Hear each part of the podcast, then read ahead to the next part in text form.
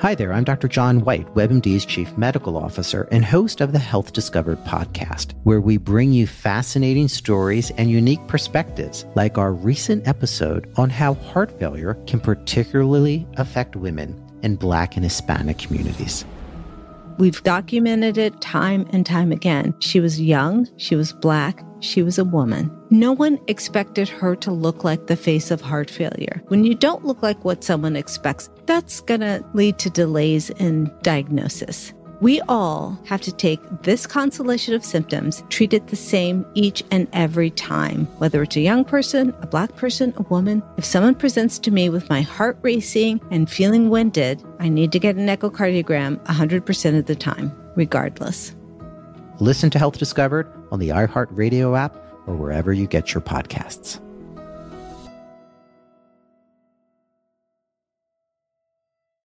Ci sono rimedi erboristici che potrebbe aver senso utilizzare in psichiatria? Questa domanda mi viene fatta effettivamente molto spesso da chi mi segue e in questo video, se lo seguirete sino alla fine, avrete la mia risposta, quantomeno la mia di prospettiva, ok? Ma per prima cosa un paio di piccole osservazioni iniziali. Innanzitutto ricordatevi bene, ricordatevi sempre che la psichiatria non è solo infilare una sostanza nel corpo, sostanza naturale o di sintesi che sia per risolvere un dato problema di salute mentale. La psichiatria è per prima cosa relazione ma è anche lavorare sui meccanismi psicologici disfunzionali, lavorare sul cambiamento dello stile di vita e provare a riabilitare quelle funzioni della nostra mente che si sono compromesse. Questo deve essere chiaro. Ad oggi non abbiamo nessuna sostanza che da sola risolva completamente un problema di salute mentale, ma possiamo sicuramente avere uh, piuttosto uno specifico intervento terapeutico ritagliato su di una certa persona che potrebbe day. Certamente includere anche delle sostanze, ok? Sostanze psicotropiche, naturali o sintetiche, psicoterapie, riabilitazioni, modifiche dello stile di vita sono tutte cose molto importanti,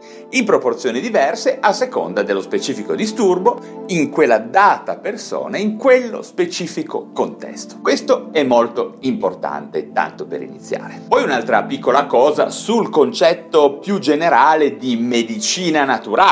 Ricordatevi bene che la distinzione tra naturale o artificiale è piuttosto capziosa ed arbitraria e spesso viene utilizzata in maniera ideologica e strumentale. Non mi piace molto. Ad esempio non ci sono ovviamente vitamine naturali o artificiali, ma ci sono solo le vitamine e allo stesso modo ci interessa poco se una sostanza che blocca il reuptake, ad esempio della serotonina, sia naturale o prodotta di sintesi. A noi interesserà semplicemente la funzione neurobiochimica che un dato principio attivo sta andando a modificare e se non la riusciamo, questa funzione, a identificare con precisione, bene, a quel punto siamo nel campo della stregoneria o della pseudoscienza e non in quello della medicina, ok? Un'altra cosa, e poi vi giuro che vi parlo delle sostanze erboristiche che possono essere utilizzate in psichiatria, vi dicevo, un'altra cosa importante è ricordarvi sempre che fare da soli nel campo della medicina, in generale, della salute mentale, può non essere per nulla una buona idea e quindi andare a cercare a babbo, come si dice, delle sostanze vegetali solo perché non necessitano di prescrizione, beh, è una scemenza, ok? Quindi consultate sempre un medico psichiatra, un professionista che sia competente nel campo specifico della psicofarmacologia, sia che vi prescriva un neurolettico o della melatonina, ok? Ricordatevi bene che il fatto che una sostanza richieda o meno una ricetta medica non autorizza figure professionali non mediche a prescriverla, ok? Quindi se avete bisogno di aiuto in ambito psicofarmacologico, naturale o artificiale che sia, cercate un medico, ok? Bene, dopo queste fondamentali premesse vediamo di capire quali sono le sostanze erboristiche, o meglio, le sostanze di origine vegetale, chiamiamole naturali, che hanno delle evidenze e dei dati di ricerca che possono fornire insomma un certo razionale per il loro utilizzo in clinica. Certamente vi voglio ovviamente dire che in caso di psicopatologie serie in termini di gravità o complessità non abbiamo nessuna sostanza vegetale che possa essere di documentata efficace. Anche se nel prossimo futuro è, è molto probabile che avremo conferme sull'efficacia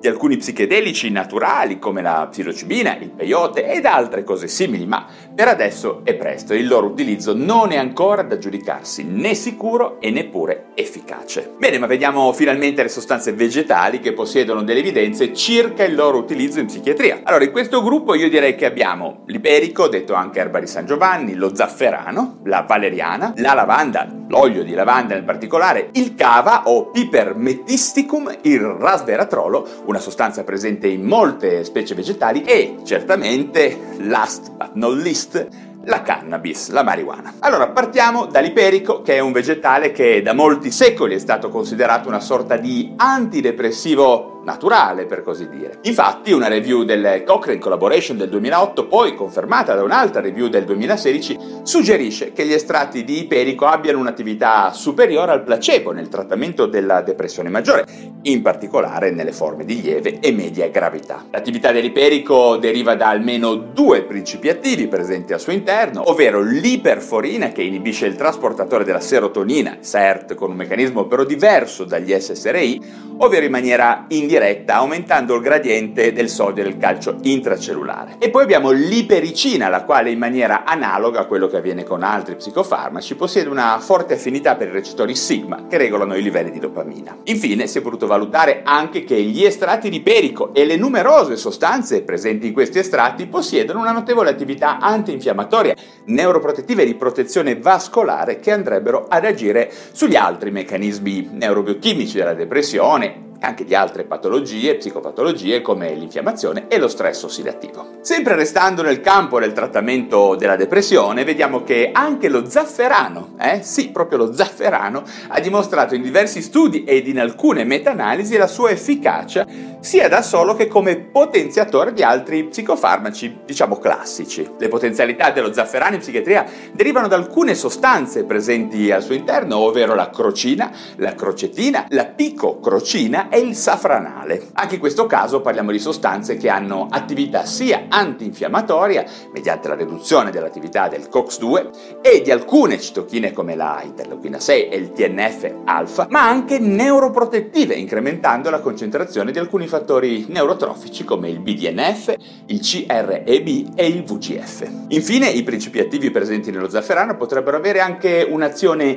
diretta sul fenomeno dell'ansia e della risposta allo stress cronico tramite una probabile influenza sull'asse ipotalamo-ipofisi surrene. Passiamo adesso alla valeriana, un rimedio che credo moltissime persone avranno avuto modo di provare in periodi di lieve ansia o di moderata insonnia. Bene, vediamo infatti che la radice di valeriana, i cui estratti piuttosto maleodoranti vengono solitamente racchiusi in capsule o pillole di varia forma, Bene, la valeriana possiede al suo interno degli oli essenziali che contengono acido valeranico e valerenico, alcuni terpeni, alcaloidi e flavonoidi che sono in grado di inibire l'enzima che degrada il GABA, una sostanza presente nel nostro cervello che inibisce l'eccitamento e che può favorire, diciamo, il sonno ed il rilassamento. Inoltre pare che alcuni dei terpeni, dei flavonoidi presenti nella valeriana possano funzionare da agonisti dei recettori per l'adenosina che Tanto per capirci sono quelli inibiti dalla caffeina che ha appunto un effetto opposto, diciamo stimolante e anti-ipnotico. Vediamo poi la lavanda, che è un vegetale che recentemente ha avuto molta attenzione per via delle sue proprietà ansiolitiche e ipnoinducenti. In realtà la lavanda è nota da molti secoli per possedere anche delle funzioni antivomito, antisettiche, analgesiche, battericide, vasodilatatrici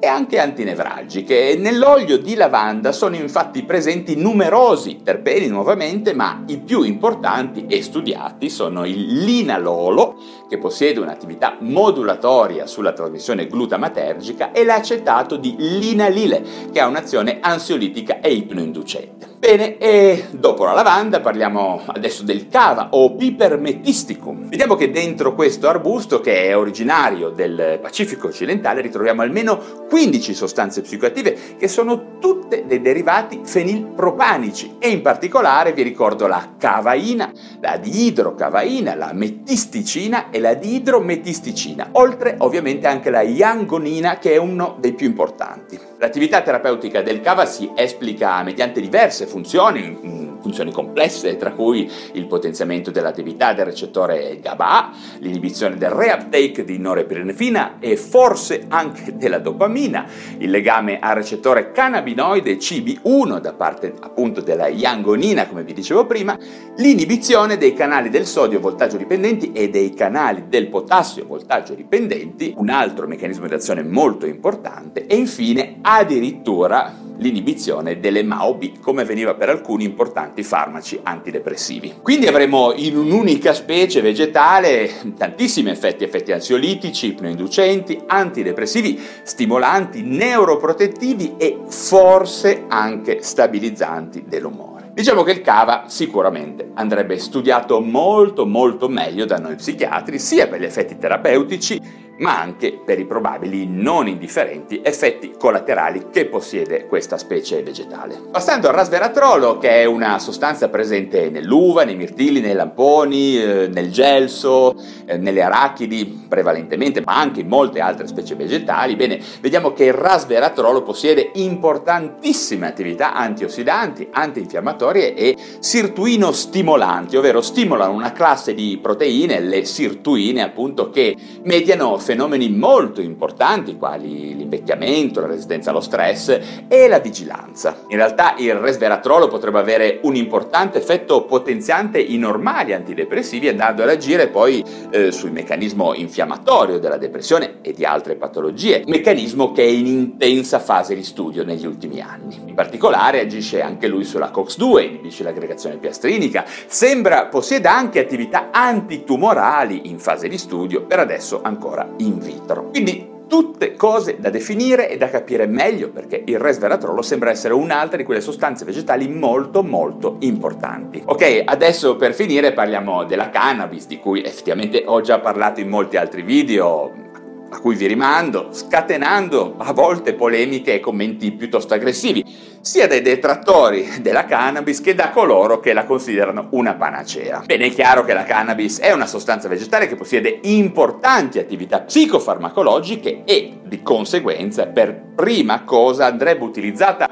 non come sostanza d'abuso, ma sotto stretto controllo medico, in particolare da medici che possiedano le conoscenze e l'esperienza per prescriverla e per monitorarne gli effetti, ok? Quello che è certo è che la cannabis è stata utilizzata per molti secoli come un vero e proprio farmaco, perlomeno sino all'avvento del proibizionismo, ma quali sono questi effetti farmacologici? Parlando in generale, vediamo che gli effetti che possiedono le maggiori evidenze scientifiche sono quelli antinausea e antivomito, quelli che favoriscono il recupero nell'iporessia e nella cachessia, la spasticità muscolare, alcune condizioni dolorose, in particolare di natura neurogena e fibromialgica. Abbiamo anche effetti piuttosto confermati relativi all'asma, al glaucoma e a alcuni disturbi del movimento. Infine, per arrivare agli effetti sul sistema nervoso centrale, quelli che ci interessano di più in questo canale, sono in corso numerose sperimentazioni che ne potrebbero consigliare l'utilizzo in tanti disturbi del sistema nervoso centrale, come in alcune forme di epilessia, forse nella depressione, nel disturbo bipolare, in particolare per la componente del CBD,